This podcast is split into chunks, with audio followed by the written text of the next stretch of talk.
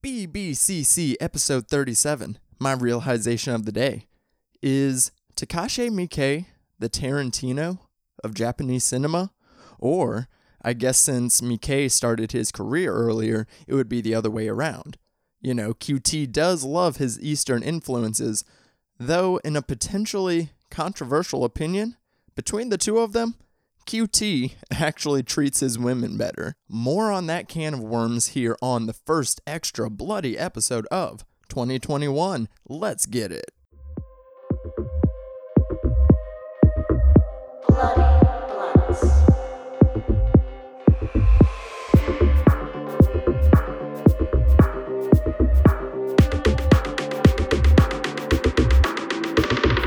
Bloody Blunts.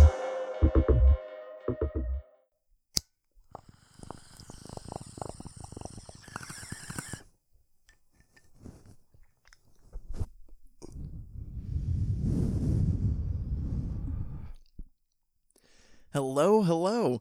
It's me, your favorite stone ghost, Devon Taylor, and this is the Bloody Blunt Cinema Club. It's a new year. Welcome back if you're a returning listener. Glad to have you here. If you're a new listener, hello, welcome. This is a horror podcast breaking down the subgenres within our favorite horror movies. Each month we have an overarching theme, and then each episode we talk movies within that theme and then break them down even further into more specific subgenres. We're kicking off January talking J-horror. I want to take an international trip to start off 2021. In 2019, one of my goals was actually to watch more foreign language cinema, and I definitely started to, maybe not numbers-wise, but I started to touch on multiple different countries. For the longest time, whenever I would watch foreign cinema, I would only watch French films because I can understand a little bit of French. Took a few years back in the day, so it was like a little bit easier to keep up with.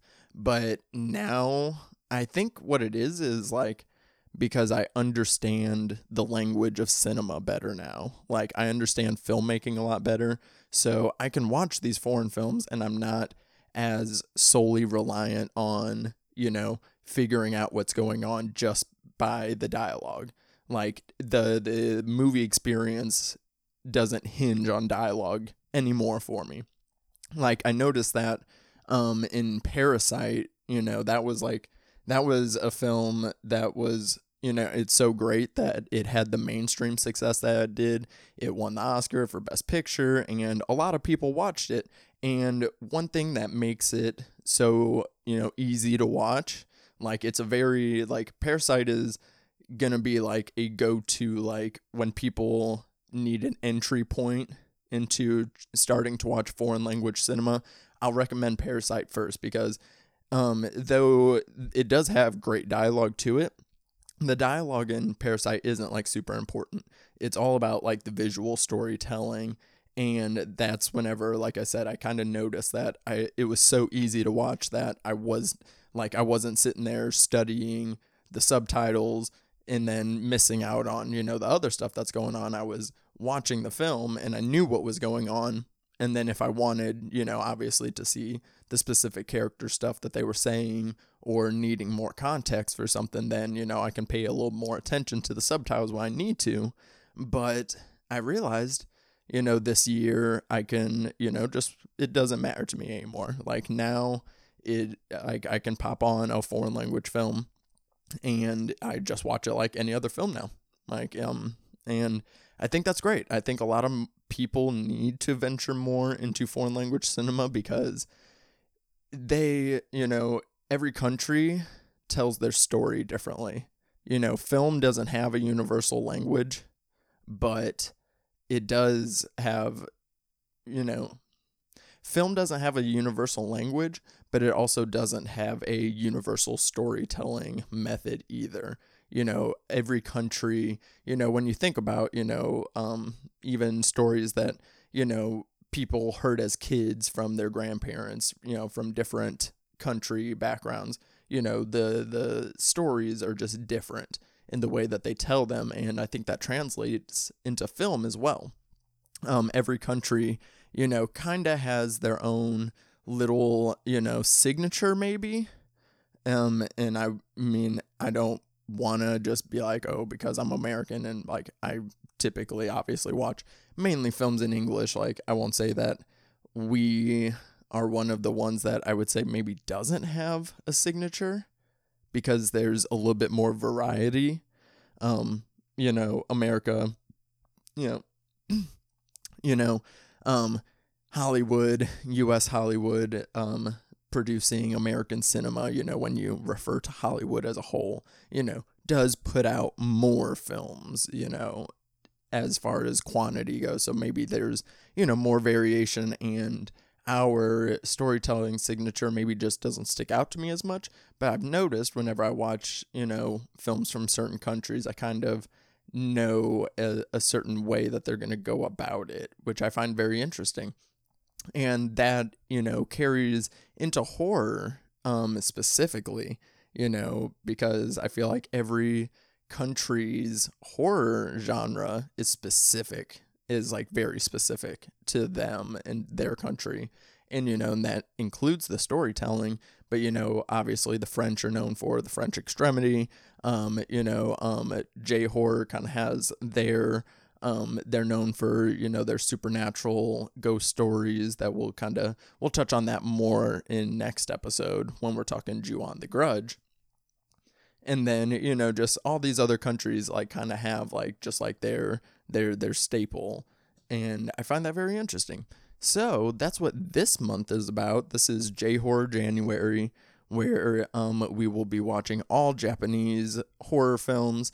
I tried to pick movies from like all the iconic film directors as far as like Japanese cinema goes. So to start off today with a solo episode, that's what I was gonna really start the episode off before talking all that. This is my first solo episode since September. Like, it's been a long time, and which is super interesting. So I do want to take a minute, I guess, to reflect on the Bloody Blunt Cinema Club in 2020 before we get into this episode and start talking the movies. Is, you know, my original plan for the podcast was I was going to alternate every week. It was going to be guest episode, solo episode. I was going to alternate back and forth, you know.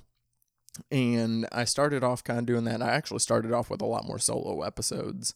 And then there was like from episode 10 through like 20, I was pretty good about flip-flopping back and forth. But then, because episode 20 was the last solo episode that I did. And then after that, it had been strictly guests. And, you know, I did that, obviously. The thing with hosting a podcast by yourself is, obviously, you know, I have to drive the show, but at the same time, it's like, I only have so much of a following, you know? So when you do a podcast, obviously you reach out to guests that have followings, and you want to, you know, integrate it. You want to get that cross-pollination. That's the reason you have guests on the show. That's the reason I like to guest on other people's podcasts. So that way, you know, I can take myself over there and also, you know, expose their audience to me, vice versa, and all those things. So it was tough to only, you know, to alternate the episodes, because the solo episodes just don't do the numbers that the guest episodes do. I know that's not a knock against me. I just know that, you know, there's a majority of people, you know, there's obviously the people that listen to the podcast for me, you know, people that I interact with on a daily basis. I won't call you guys fans, because I don't like saying that I have fans. I don't think I do. But I know there are people that listen, that will listen to the podcast regardless of if I have a guest on, or if there is a guest at all, or who the guest is. They'll listen anyways, because they're, you know, dedicated to me and the show.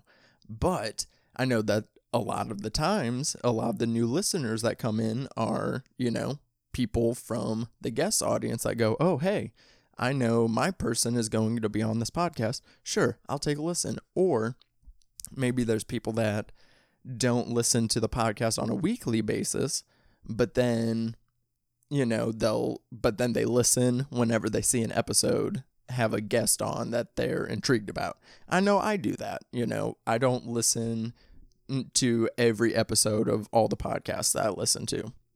A few of them I try to. I listen weekly. But a lot of the times, like, sometimes I will skip an episode or so if it's like, oh, I don't really know who that guest is, or I don't, you know, I don't care for the movie that they're talking about. Maybe I might skip that week, which is a bad habit, because I should listen to those episodes with the guests that I don't know, so that way I can, you know, meet new people and stuff. So it's all a thing. So, and especially going into like October and December, since those are big holiday months and those are big times to try to wrangle in new listeners, you know, talking about movies that everybody is watching at the same time, you know. So I felt like I needed to, especially for those 2 months, be like, okay, I need to have guests on for every week. And then November, found footage is not only one of my favorite subgenres, but a favorite of a lot of other people. So I had just a lot of guests that wanted to come on the show and talk found footage movies because they love found footage. I mean, so I couldn't deny them there. And so I guess my plan going forward into 2021, because so far I have guests for the rest of this month. I have guests for, I think, all of February, and then we'll see about March, because March has 5 weeks in it. So, I mean, I think the majority of Bloody Blunt Cinema Club episodes will feature a guest or two.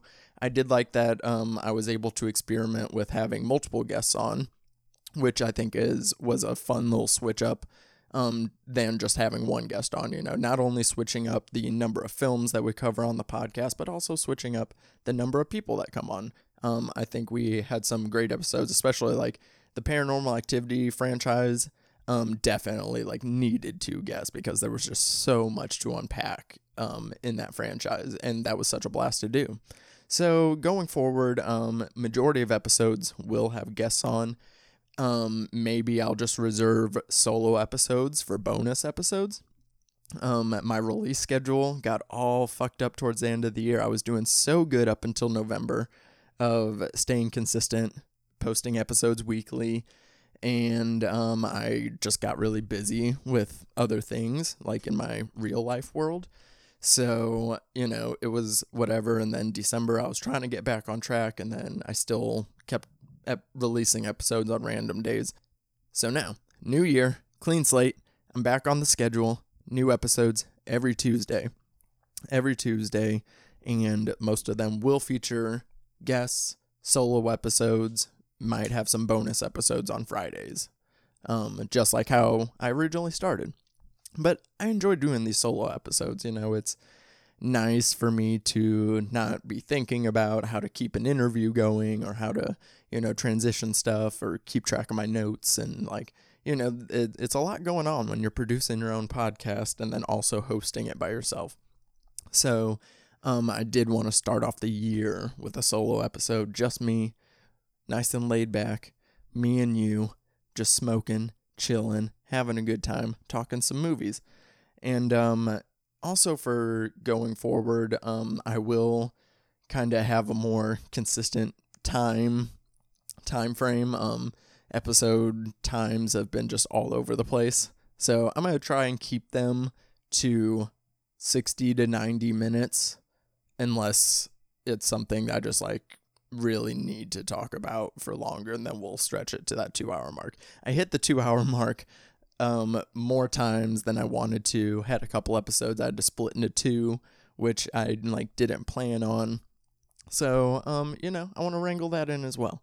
You know, I just want to keep coming up with ways to improve the podcast, make it the best that it can be, so that way we can wrangle in more listeners, you know. I'm 35 episodes in now, so I think this is around the time that I'm going to start building a little bit more momentum as far as the audience goes, and that's going to help once I get back on track of posting, you know, on the consistent schedule, I fell off even a little bit on the podcast Twitter page. I wasn't posting there as much, but I mean, I tweet from my personal page so much.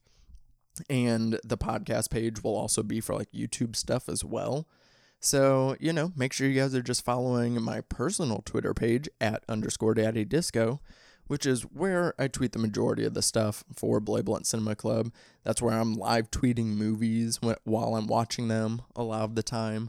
I don't usually do it for podcast movies because I'm obviously already taking notes for the podcast, but for movies that aren't covered on the podcast that I'm just watching, you can always follow along and, you know, talk movies with me there, but that is where I also post majority of the podcast news.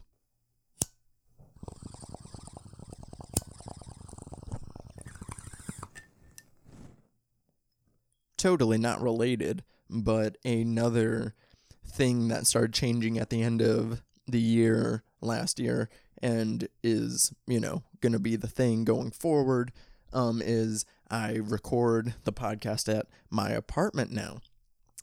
Me and Brittany, who was a guest on the show, we are no longer together, but it's great. It's all good. We're actually doing really good. We're still super close friends, and I appreciate her very much because her allowing me to use her second bedroom to produce the podcast out of was like a big thing that I needed to get the podcast going and like kind of have the motivation. And I was, you know, just watching Harley during the day, so it like kind of put me on like a work schedule, even though I wasn't working because of, you know, the pandemic going on. So I am no longer recording at her place, unfortunately. We are no longer together, and she also moved anyway, so she's no longer in that house. So the BBCC studio is no more. I am in my bedroom in my apartment in North Hollywood. My walls are a little bit thin. There's lots of noise outside the windows every day, all the time, and I have two roommates. So I apologize for any background noise you guys might hear in the podcast. I think I'm doing a pretty good job of still editing it, and you can't really tell, but occasionally I think there's going to be more background noise than usual.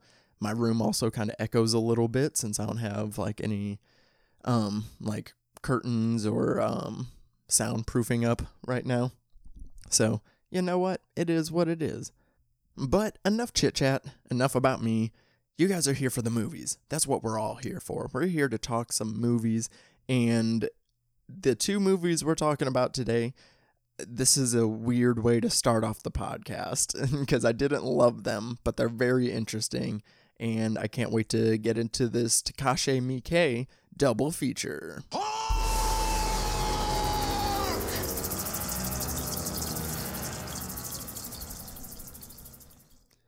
Ichi the Killer, released in 2001, directed by Takashi Miike. So I'm doing a double feature of Takashi Miike. Like I said, I kind of want to touch on all the iconic Japanese horror directors, and a lot of people would argue Miike is not even a horror director. I mean, he isn't exclusively a horror director. He makes movies of all genre, but that's also the thing with his movies, are they are like genreless. Like, he just kind of, he makes movies that have a little bit of everything. I compared him to Tarantino in the intro because, I mean, I think that's kind of obvious in just the way that they handle violence and dark comedy. But if you look at Miike's immense filmography, I mean, this dude has done so many movies. He's so prolific. Like, I mean, he basically puts out, you know, at least one movie a year, but he puts out like 1 to 3. Like, I mean, the dude just like churns them out like a machine. And if you kind of just look across his filmography, though, he's done every genre, every subgenre. So I kind of also compare him to like a Brian De Palma of Japan cinema. So I usually talk about the movies in the chronological year order that they came out because we're talking Ichi the Killer and Audition, and Audition came out first, but I don't have as much to talk about with Audition. I liked Ichi the Killer better, so we're going to talk Ichi first. So let's go ahead and talk about it. Ichi the Killer is a movie following various members of different Yakuza gang factions. And there's, you know, a big boss dies, and leader of one gang is looking for him. And he was very close with the boss. I think he might have been in love with him too. It's kind of alluded to that he is, but we'll get to that here in a minute.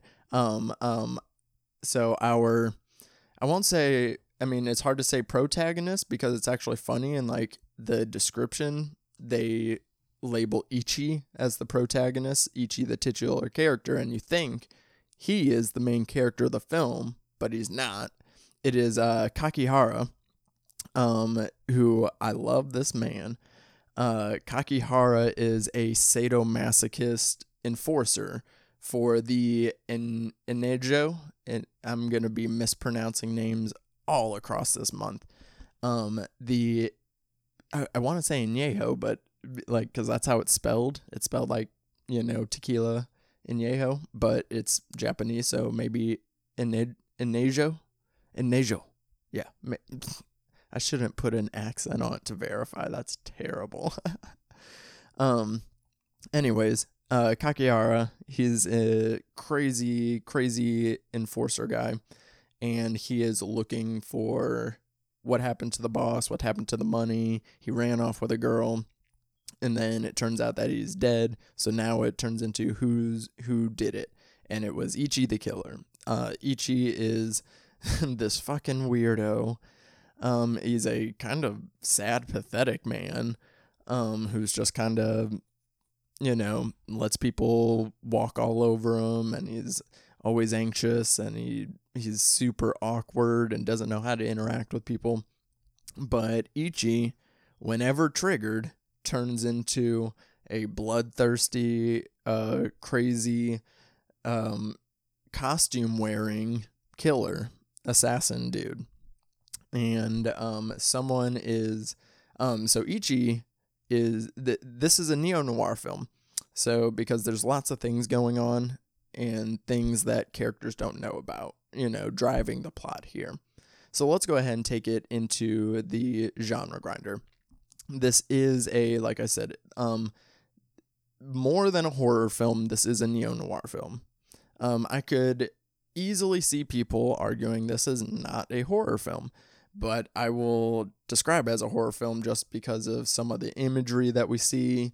Definitely the violence and the gore. I mean, this movie is absolutely disgusting. It's super bloody. There's entrails everywhere. People are getting gutted. People are cutting body parts off.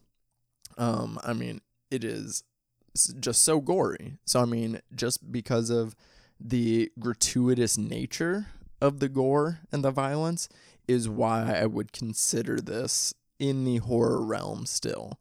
And like I said, Miike he's a genre director, and that's really what this podcast is about. It's not really just horror films, but horror is more than just a genre, guys. It is genre film. Yes, that is what we're trying to get at here. So as we talk more subgenre stuff, this is a film, like I said, despite it being named Ichi the Killer, Kakihara is definitely our main character. And so we have this psychopathic anti-hero, because I will say anti-hero, because unlike Ichi, who can't really control his bloodlust and doesn't really have a moral compass because his brain is all fucked up and warped, while Kakihara kind of has a code to a degree. I mean, because he's just doing his job. He doesn't see what he's doing, but I guess that's why he's a psychopath too, because he's like kind of, well, he's not a psychopath because he does feel emotions, you know? So I guess a sociopath, but they describe him as a psychopath. There's always that thin line. I don't know, because there's things that he definitely enjoys, and he feels things. There's things that bring him joy, but he is just so numb to the horrific things that he does. Like, pain is his thing, not only inflicting it on other people and like the pleasure he gets out of that, but like the like kick he gets out of enduring pain as well. And like the fact that he's just like kind of void of it, you know, he doesn't feel pain. He is one with pain. So he's a very interesting character, and I really dig him. We'll get into that here in a minute. And then like I said with the gore, definitely puts in the body horror camp. I mean, there is some great imagery in it. I mean, Pinhead would have a big old hard on for this movie. Oh, I bet this is Pinhead's favorite movie. Ichi the Killer is Pinhead's favorite movie. There you go. That's the take from this episode, guys. So we get into the film. It kicks off with, you know, kind of puts you into it establishes the tone with just like some weird editing. Things are kind of choppy. It's skipping between time periods. You see the stylized like stuff that is put into the editing, how things kind of skip frames. And then you are also, which is, the frame skipping is a big Takashi Miike, staple I've noticed, in looking at clips of his other films and in Audition as well. That's like one of his like things he likes to do. He like kind of puts, he'll skip a frame. So it kind of puts this stuttering effect in. It's interesting. I dig it. And, but what you really get introduced to is the score by Carrera Musication. What a name. And Seichi Yamamoto. The score for Ichi the Killer drives the film. That's where the neo-noir vibes are definitely here. Because like I said, neo-noir vibes, you're usually either A, dealing with a detective on a case, you know, going through a seedy world. Like that's something that is, you know, consistent in neo-noir films is exploring the world that takes place in. Or, you know, it's usually like gang related stuff as well. And that's what you got going on here. I mean, this is gang shit to the T. And, but a neo-noir film though, I've noted, you know, I mean, really it's in noir film as well. I just say neo-noir because this is more modern and contemporary, but noir films are, you know, usually are driven with either or both, a narration from the protagonist, which we don't get here, but there is like a near ever presence by the score going on. And I mean, the score is in about 80% of this film. Like they, you know, will just turn it down for certain scenes with dialogue or with action in it, but they won't like take it away completely. Except a few times. I mean, and when he does, usually Miike takes everything away, and then it's like just like the sound effects of the characters. But the score is floating around this movie, and it is a banger. This opening track for the opening scene. I mean, the opening scene, not much is really going on. It's just like kind of introducing you to some of the gang members. And the score is just, it's a slapper. And if the score is not good in a neo-noir film, then you're going to hate it because it's always there, you know? So something that's super crucial when it comes to neo-noir film. So what are some of the other things that I loved about this movie or that I thought were interesting? So I get into this in the next episode as well because I've already recorded it. But here I've noticed, you know, like... Japanese directors introduce their characters more through their actions than their dialogue. You know, they like to kind of just, they show you, you know, characters. So I like the way that Ichi is introduced at the beginning. I didn't realize the flashback scene was Ichi. I thought it was Kakihara at first, but it's not. So we see Ichi outside... Or it's not a flashback, but we're introduced to Ichi. He's jerking off outside a window to a pimp raping a prostitute named Sailor, who will come to see. Poor fucking Sailor, jeez Louise. I mean, he is. So we're introduced like right off the bat to the violence of the film. This pimp is beating the shit out of her. and then he rapes her, and it's just really brutal. And then we see Ichi in the window just watching, and then we see that he's turned on by it, and he starts jerking it, and then when he's scared off, he had already came all over the plant. And we start the movie with dripping jizz with the title in it. But that introduces you to this movie. But we really get so that's how we get introduced to Ichi, though. This is before we know that he's Ichi the Killer. And they kind of do a misdirect is, then we skip ahead. The boss is killed, and just like it's absolutely brutal. There's just blood, guts everywhere, and this cleaning crew comes in, and this cleaning crew, they usually clean up after assassins, so when they see it, they think that it was Kakihara, but it wasn't, it was Ichi. And then so you're introduced to both these characters in this one action, because the reputation of Kakihara implies that it was him, but then whenever it's like, no, this was actually Ichi, we're like, oh shit, like, Ichi the Killer isn't playing around, But we are introduced to Kakihara as he goes to check out the scene, and he's like, it wasn't me. But when we get introduced to Kakihara, so let's talk about this man. He's very much, gives me Patrick Bateman vibes. And he's that guy in a movie you're not supposed to like. I know I'm not supposed to like him, but man, I am in love with this man. He is so weird, but also he's very sexy, very hot. He has a great voice. He's like the only Japanese person in this movie with blonde hair, and he rocks it. Speaking of rocking it, I don't think there's a psychopathic killer that drips harder than this man Kakihara. This man has so many sequins jackets and long jackets, and he's always in, bright colors. He's always in pink and purple and red. He has great suits. He has great undershirts. He cares about his fashion. Like, there's a scene later where he cuts his tongue off to give penance or whatever, and he puts on a bib to cover up his outfit, but his bib is also just like this super, soft looking turquoise green silk scarf that he puts on over, so that way he preserves his stuff.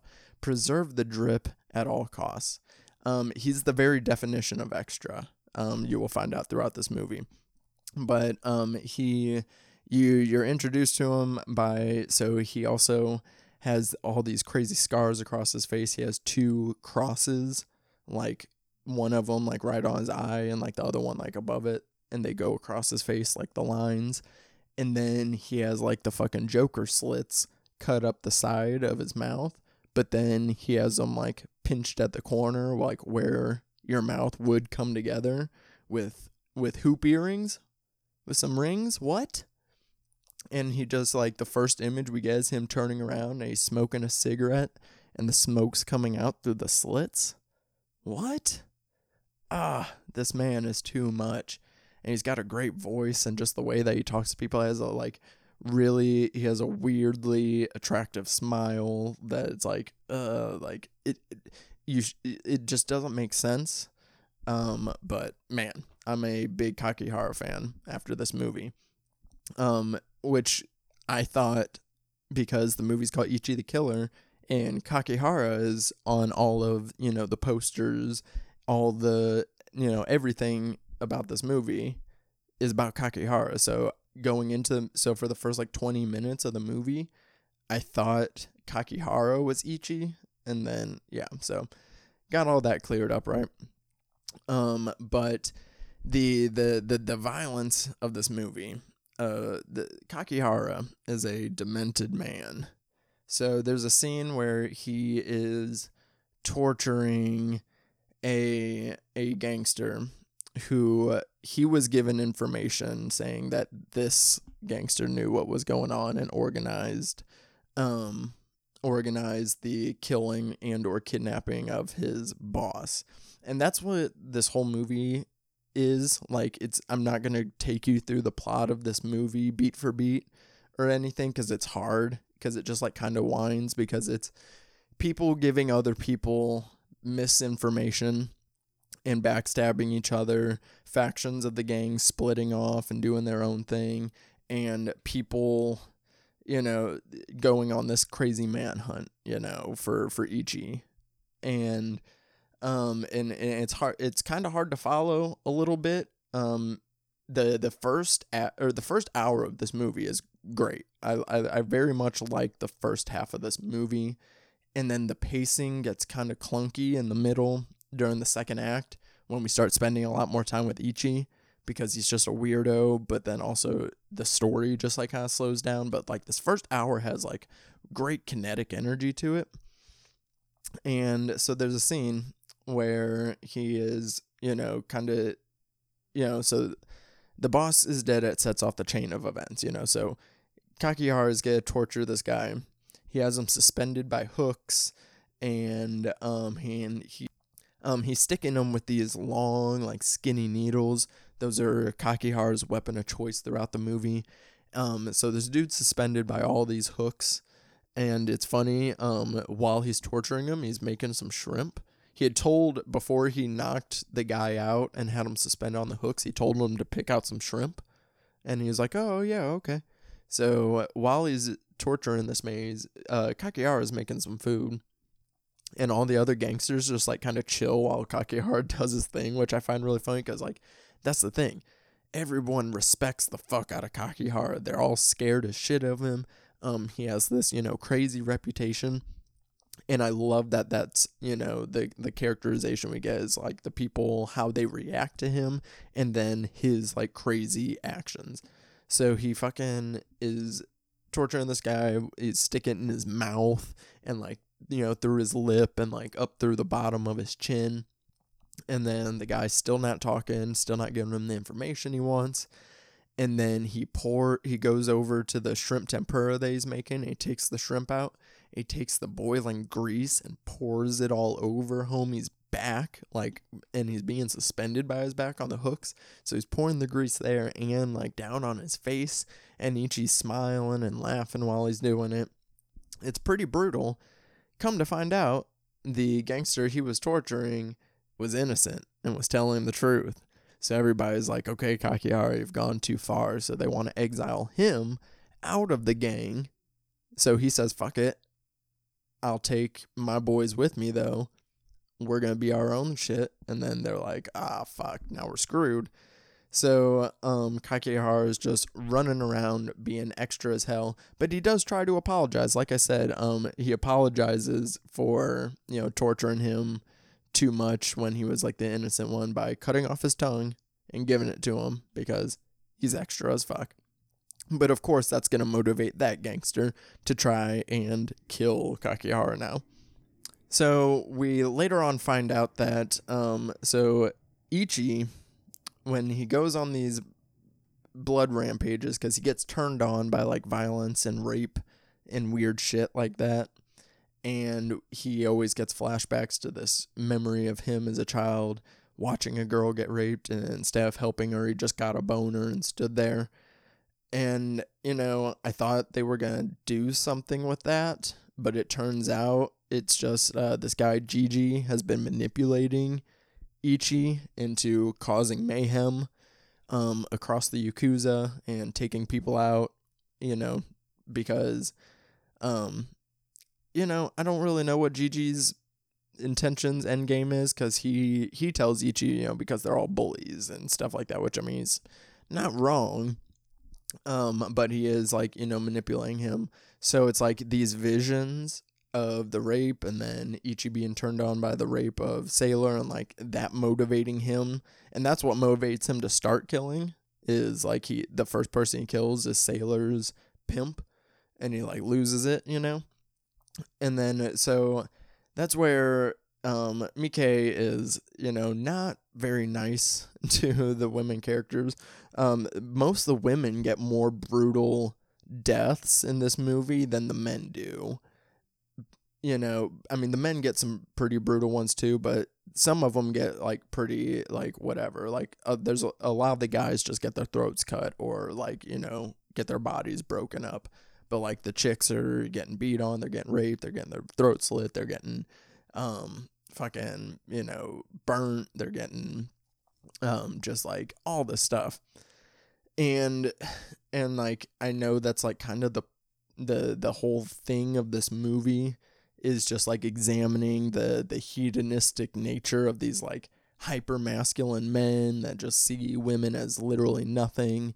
They kind of pass along this one gal, Karen, who is like an English speaking prostitute, but like she just like is the woman of the head boss. And then after he dies, then she becomes Kakihara's woman.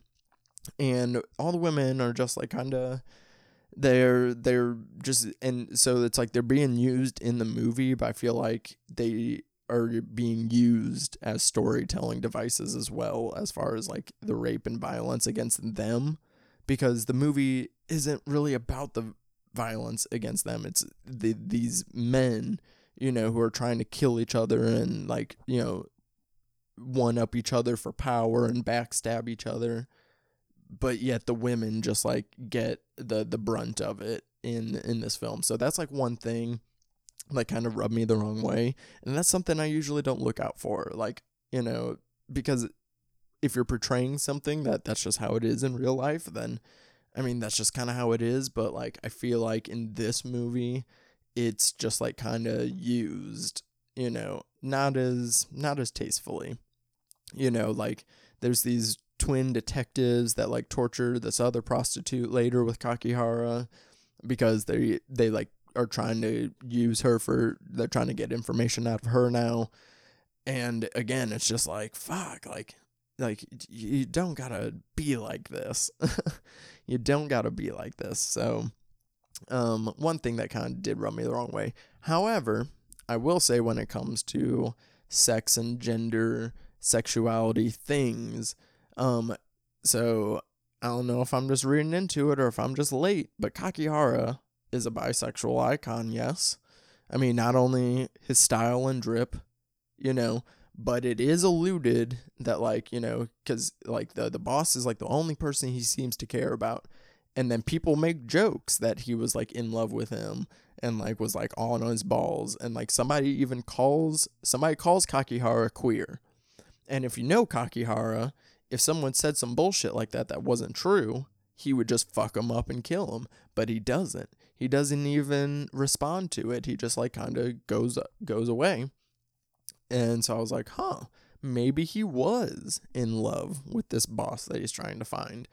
And then whenever Karen decides she wants to be his woman, like she like joins him in torturing a waiter. They literally just pull his face off and they're like laughing and she's like getting like all like fucking like having an orgasm while she's doing it. It's a funny scene. And then it's immediately followed by they have Ichi is chained up and he's just like having Karen beat the shit out of him, and he's shirtless and she's in some fucking, you know, lingerie. It's hot. They're in this pink room and he's just chained up and he's like harder. And he's telling her, you know, kind of his feelings on it. He goes, don't think of how they're feeling about the pain. Think of the pleasure you're feeling by inflicting the pain. And it was like, I don't know, something about that's interesting to me. But the scene though is queer as all get out. It's so bisexual. So many bisexual vibes. So, I don't know. That is my, of course, starting off 2020 with a queer reading of Ichi the Killer. That's me. That's what this podcast is about.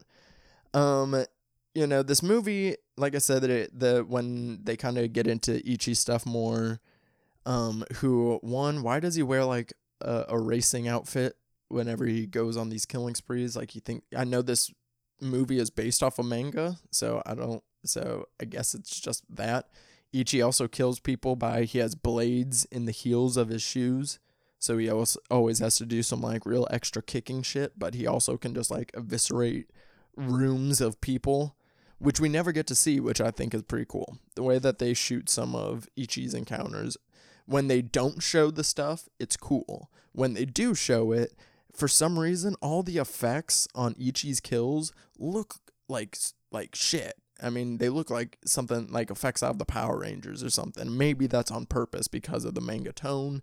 And this movie does kind of have this rough, rugged feel to it in general.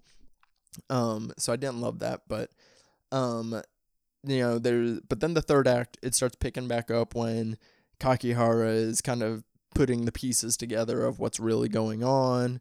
And, you know, finding out that not only is Gigi behind it, he's secretly huge. That was kind of random. There's a fun chase through the apartments once, Kakihara knows who Ichi is. There's a subplot with Kakihara's main bodyguard, who was like a disgraced detective. He has a subplot going on. You know, this movie, the themes are kind of muddled. So I found myself trying to figure out what the whole meaning was behind it. And there is something. I just can't really explain it. It's a fun watch. It's a little bit too long. I think, why is it like a neo-noir, like, requirement to be like, they always hit the 2-hour mark at least, which it's like, I guess, cause you need time for just meandering around the world and watching characters do things.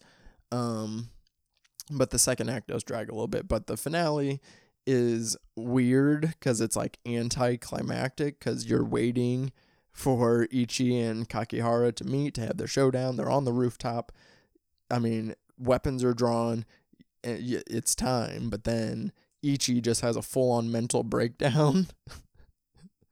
Because, like, that's the whole thing with this movie is, like, his brain is just, like, all fucked up. And Gigi had been implanting false memories into his brain to get him to do these things. So, like, Ichi just has a mental breakdown at the end of the movie. And Kakihara is trying to fight him, and he's, like, trying to get him to stop crying. He's, like, poking at him, and he's like, come on, I want to fight you.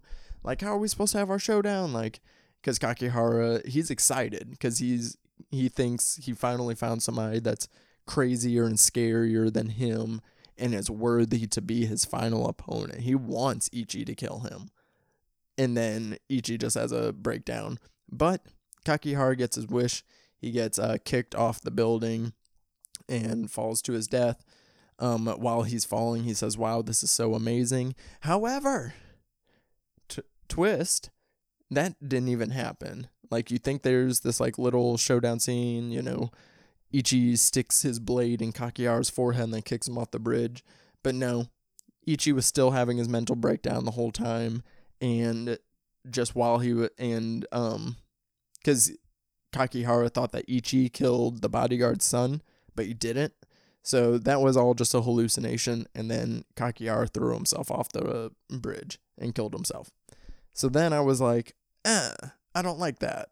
I didn't like that little switcherooski there. Overall, the movie itself is, I mean, it's fun. It's something I would watch again. But then when it gets to the middle, I would, like, do something else. Like, I don't know, this is a good, like, movie to watch in the background type deal. But I am obsessed with Kakihara. I mean, the looks, the moves, the kills, the attitude, the queerness, everything. Yeah, I'm all about Kakihara. He's a boss. So, let's go ahead and get to the next film.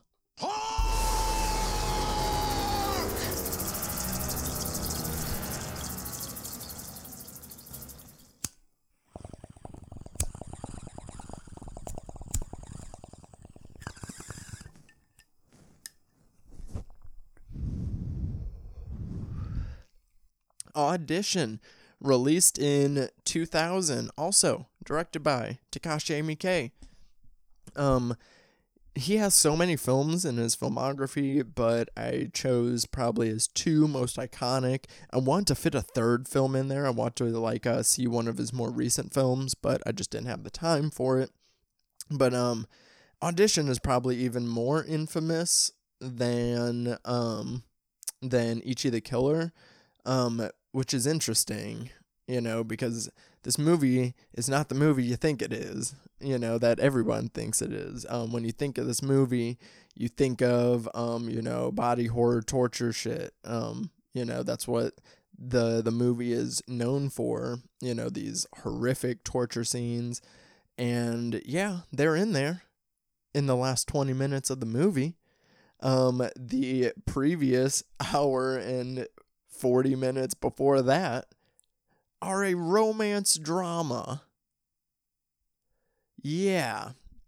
So let's get into the genre grinder for this one, as I explain the plot of Audition. Audition follows a man, Shigeharu Aoyama. I'm going to say that's how you say his last name. Aoyama. He's a middle-aged man. His wife dies at the beginning of the movie. He has a son, and, you know, he's a sad widow man, and his son and his friend are telling him, like, hey, you need to get back out there. You need to find you a new woman, blah, blah, blah, blah, blah. And he says, okay. And then, but he's like, I don't know, like, I'm not very good at the dating stuff anymore, like, all this stuff. You know, I'm okay. I got you, kid. It's all good. But then his friend is like, nah. I got this great idea. So his friend, Yoshikawa, decides, hey, let's put out, like, cause Aoyama doesn't know how he's going to find a woman. He goes, I don't know how to find a woman. I don't know how to date anymore. And, his boy says, all right, look, I'm going to put out a casting call for this movie. And, like, I mean, we're going to make a movie, maybe, I don't know, but at the very least, we're going to audition all these girls to be your next wife. And they won't know. They think they're auditioning for the movie, and, you know, if it works out between you and we can get the movie made, cool, but, like, we just won't tell them that part. And which is the plot of a rom-com.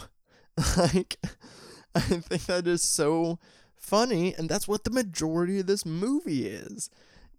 So they, you know, obviously, and then they find a girl, he falls in love with her, and he falls in love with her all under this ruse, you know, but of course, something is off with her. He picks the wrong girl in his ruse, and you know, but the movie, the first hour and 15 minutes of the movie are a straight-up rom-com drama. It's not as funny, so I won't say a rom-com, but it's like it's a romance. It's a romance drama of this guy kind of trying to process his feelings about, you know, what's the meaning of life without companionship, you know, the yearning. How there's a great line, everybody in Japan is lonely. I found that line, like, really interesting, and it's, you know, exploring this guy's feelings about it, you know, and then, you know, but they audition one of the girls, enter homegirl Asami Yamazaki. And Asami, you know, enthralls him before the auditions even start. He reads her audition letter, and he's, like, so impressed with that. And then when she gets there, he's the only one that he, like, actually asks questions. He lets his friend ask all the questions, which the audition montage is hilarious. They put, like, game show theme music behind it. It's just, so, okay, yes, this is a rom-com. This is a rom-com. And then, we go through all that. He falls in love with Asami, you know, pretty much immediately.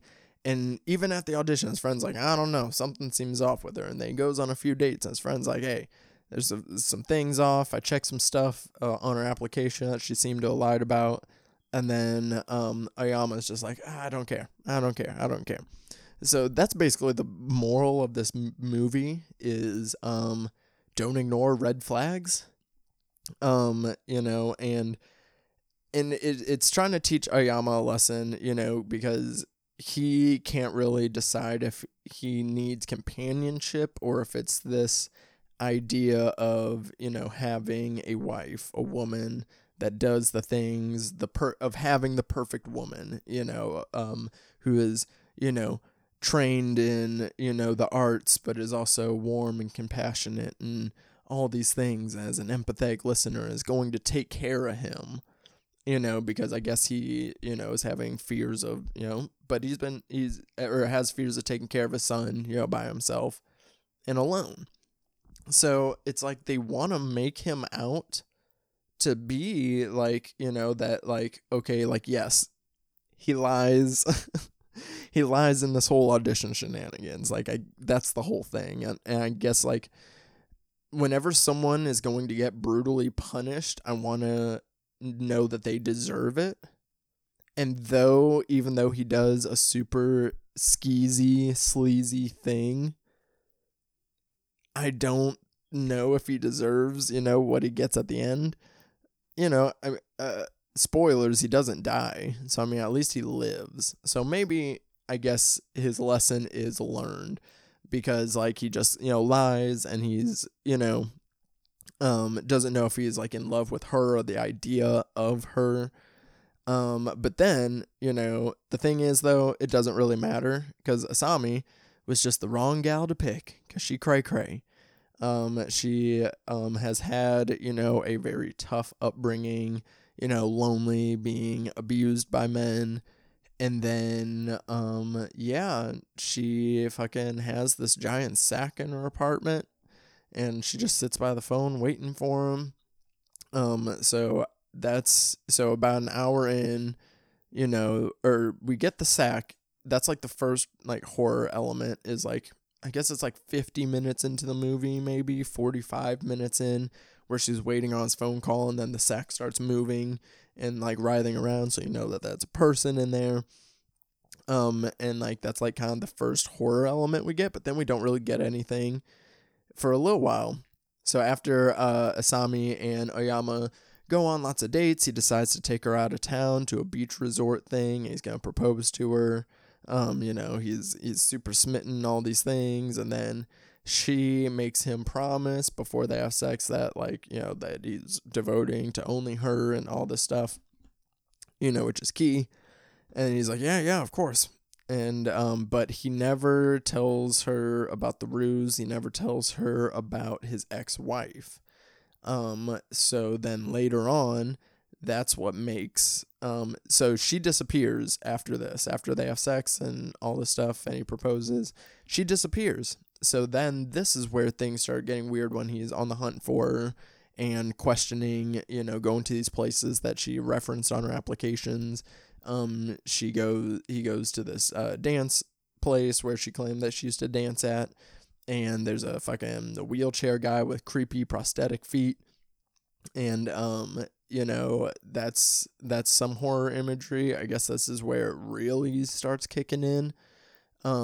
And then, so she's not there, but he said he, you know, knew her a long time ago. And then, he goes to this, like, club that she claimed that she worked at, but then she hasn't been there since the owner disappeared months ago, and fucking, he was disappeared and found dismembered, and, or not dismembered, somebody else was found dead, but then there was dismemberment, but then he also, he had extra things, a tongue and some fingers, and feet were also there on the crime scene. Keep that in your brain. And then, so he's on the hunt for her, and then while he's on the hunt for her, she goes to his apartment, finds that, he had an ex-wife. This makes her super mad, so she drugs his drink, and then this is an hour and a half into the movie. Now, the horror starts. She drugs him. She knocks him out. She gives him this paralytic agent that not only paralyzes him, but, like, makes his, like, pain more amplified and sensitive. And this is where the torture scene happens. So if you are worried about watching Audition, and then you see the 2-hour runtime, and you know about the reputation of this movie, and then that makes you go, oh no, I don't want to watch 2 hours of that. like of, you know, 2 hours of torture. That's what I thought this movie was going to be. And I mean, that's kind of what I was hoping it was going to be, 2 hours of torture. And it's not. It's 90 minutes of rom-com shenanigans and then 30 minutes of pure body horror. Asami, you know, takes it up a few more levels. She's been pretty quiet throughout the movies, but like once she starts... before she starts torturing him, we find out who's in Chekhov's bag. It's, of course, the club owner. This man has no feet, he has no tongue, he has no fingers, and he's, like, making these disgusting sounds, and he's, like, obviously, like, hungry and thirsty. Why does Asami go in the kitchen and puke in a bowl and bring it to him, and he scarfs it down?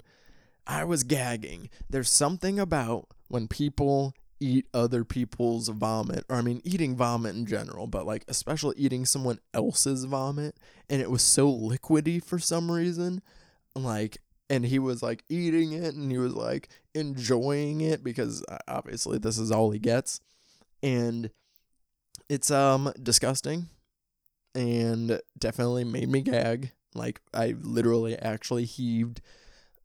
It's real gross, and then that's when she, is ready to start torturing Aoyama. You know, she's sticking all these needles in his rib cage and in his stomach and his face, and then she's laying on the needles, and she's having a good time with it. Earlier in the movie, we saw her, kill wheelchair, prosthetic wooden feet man with, a wire saw, and then so she breaks that bad boy out again. And cuts Aoyama's foot off. It's pretty brutal. You know, I mean, is the last 30 minutes worth it? I mean, yeah. So not only that, though, so he doesn't die, though. So right as she's torturing him and she's about to cut off the other foot, his son comes home. And then she chases the son up the stairs. And then the son fucking Sparta kicks her off the stairs. I mean, it's a brutal kick. Like, she goes flying. It's pretty great. He has a future in the NFL, possibly. And so she doesn't die instantly. She fucking breaks her neck. But you see it. She's still breathing.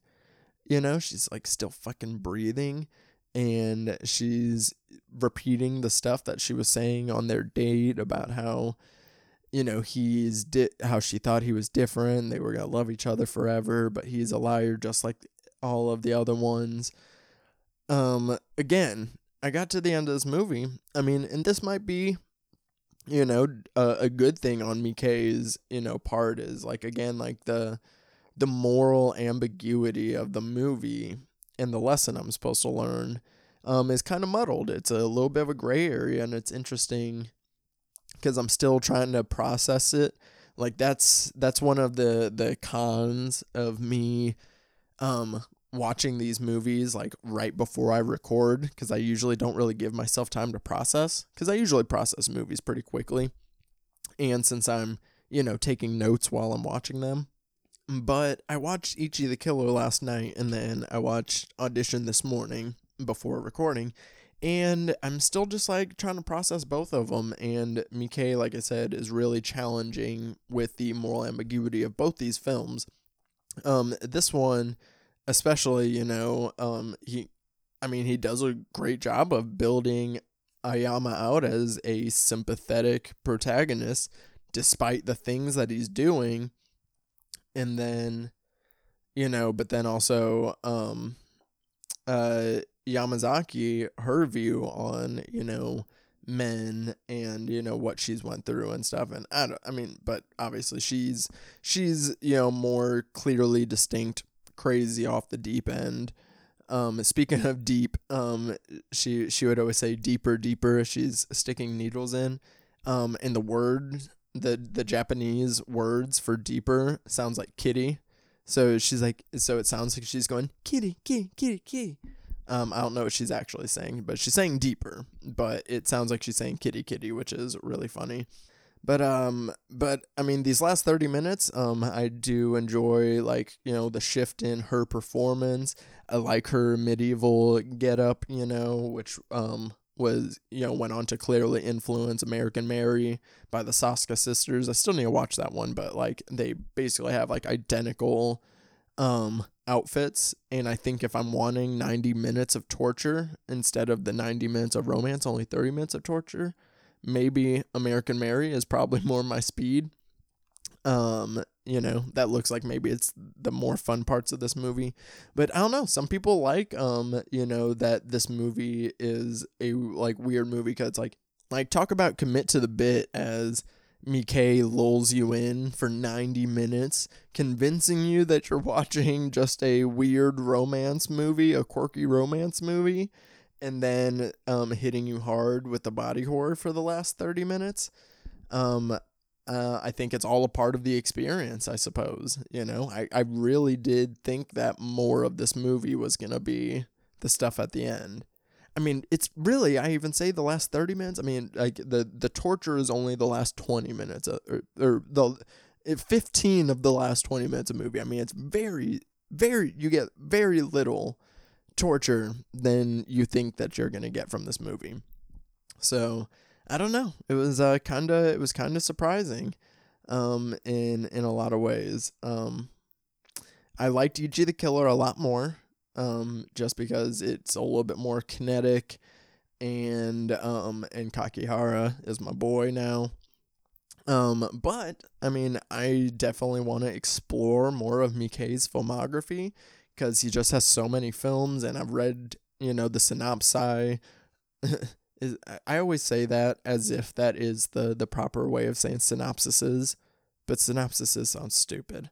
So I've read multiple synopsi of, you know, Takashi Miike's films, and they always seem really interesting to me. He's just a director that I had never gotten around to, but I do want to explore a little bit more of his filmography, see what other subgenres he dips into, but that'll go ahead and do it for, you know, Miike for now. Maybe we'll do a Takashi Miike part 2 in the future. So speaking of future, what's going on coming up on the podcast this year? I do have the themes for the next few months laid out. So obviously we are doing Japanuary, J-Horror January, officially Japanuary. Next month we will be doing Lovesick, tackling you know, horror romances and sexy erotic thrillers and stuff like that. In March, we will be attempting to survive nature as we head to the outdoors, talking, you know, movies out in nature, survival stories, man versus animal / beasts. Excited for that one. In April, you know, rainy April is a real nice and wet month, so we are going to get real nice and wet talking aquatic horror in April. And then in May, May is my birthday month. My birthday is at the end of May, so May we will be tackling the Final Destination franchise. We'll be covering all 5 movies. Each one will get their own episode, similar to the way we did Chucky movies at the beginning of the podcast. So that's what we got going on for the next 5 months. Very excited for that. Have many special guests that I'm super excited for in the next few weeks coming up. In this month, you'll hear from Danny Bethay next week, and then we also have Tyler Liston and Mary Beth from Scarred for Life coming on. So super excited for these guests coming on and the movies that we're going to be talking. And, you know, if this podcast makes it through May, that will take us up to 1 year of the podcast. So we'll see what happens. So 2021, I am very excited for what the future holds on this podcast. But that's going to go ahead and do it for this episode of the Bloody Blunt Cinema Club. New episodes every Tuesday. Subscribe wherever you listen to podcasts. Join us next week as we talk Ju-On the Grudge with Danny Bethay. Make sure you are following the podcast Twitter and Instagram pages at Bloody Blunt CC and my personal Twitter and Instagram pages at _Daddy Disco. And until next time, guys, stay lifted.